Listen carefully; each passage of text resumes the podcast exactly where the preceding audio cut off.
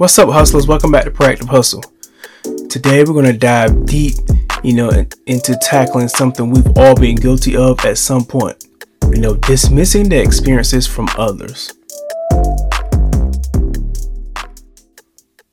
We all live our lives based on the wisdom handed down to us, be it from family members, mentors, or even ancient texts. But why do we sometimes let our pride get in the way of learning from the everyday people we encounter? You know, there's this misconception that if someone's not rolling in dough or isn't in the limelight, their experiences aren't worth our attention. Oh, let's and let's not forget that this belief that celebrities, you know, the successful folks, couldn't possibly relate to our struggles. But truth be told, many of them walked in shoes just as worn out as ours, if not more so. They might wear expensive shoes now, but they remember the struggle in those old beaten up ones that they've tucked away in their closets. I think what happens is they realize that those fancy shoes don't fix everything. And one day they're going to have to rely on those old shoes. Suddenly they're reaching back, eager to share the lessons they've learned, they learned while wearing the shoes, you know, we're wearing right now. And you know what? We should listen. These aren't just stories.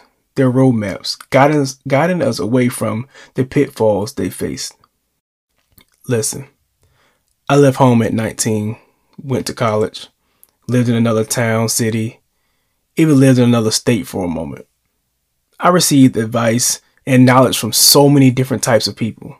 My foundation was established with my mom, my grandparents, uncles, aunts, older cousins, and whatnot, but that is not the only advice that I received and applied to my life.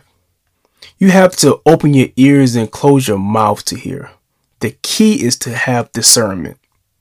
That was established within my foundation though, so I could sniff out the BS. But I've learned to pay attention to these stories because in the end, those folks are just trying to spare us from the pain they endured. It's not about feeling sorry for ourselves. It's about recognizing that we don't have to do, we don't have to go through the same hardships. We can learn from their missteps and make our own journey a little bit smoother.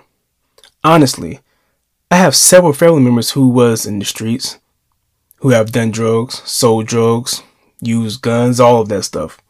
But I listened when they told me what the repercussions were. Here's a quick story. I had just bought my first car at 19 years old. With the money, you know, I had saved up. It cost around $1,700. It was a 1989 Crown Vic, clean, good interior. You know, it lasted me throughout college. I was sitting in my car one day, you know, in what we would consider the hood, in front of a store. And one of my older cousins hopped in my car and we, just, we were just talking, they were just chopping it up. He congratulated me. Before he got out, you know, he shot me some quick advice. He said, Little cuz, watch who you let in your car. Dudes drop things in there when they're trying to get it off of them. And obviously, he was talking about, you know, guns or drugs. I could have been a know it all and blew him off like, man, I got this. But I didn't. Instead, I carried that advice all the way with me through college. I knew that he did know what he was talking about, so I listened. It was just one story, you know, some advice that I've taken to heart and listened to. But think about it our personal growth, our community strength, and our shared humanity are all intertwined.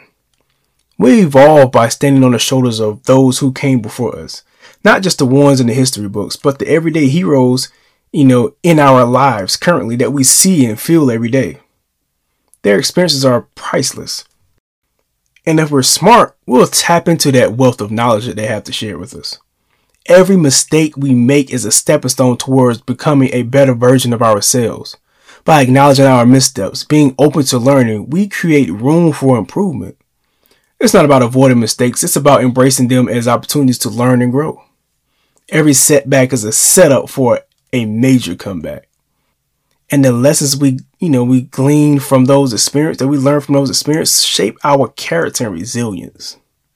You know, think about the community around you, the people in your neighborhood, or the friends you surround yourself with. we often underestimate the collective wisdom within our, within our own circles. We always need to go outside our circles to find wisdom when it's right there. I never understood that. You know, your friend who runs a small business, your neighbor who survived a financial crisis, or your colleague, you know, or your colleague who juggles a demanding job and a family life. They all have stories, struggles, and victories that can teach us something valuable. It's not just about learning from the successes. You know, it's equally crucial to grasp the essence of their failures. Failure isn't a dead end, it's a detour. Those who have faced setbacks and kept going, they are the unsung heroes of resilience. They teach us the power of perseverance, the importance of adaptability, and the necessity of a positive mindset in the face of adversity. You see, the real goal isn't found in glitzy mansions or fame. It's in the stories of everyday warriors, like your cousin, you know, with his, you know, street smart advice.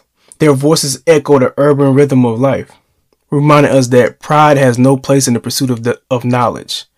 In the pulse of, you know, city streets and the heartbeats of resilient, you know, souls, we discovered a roadmap.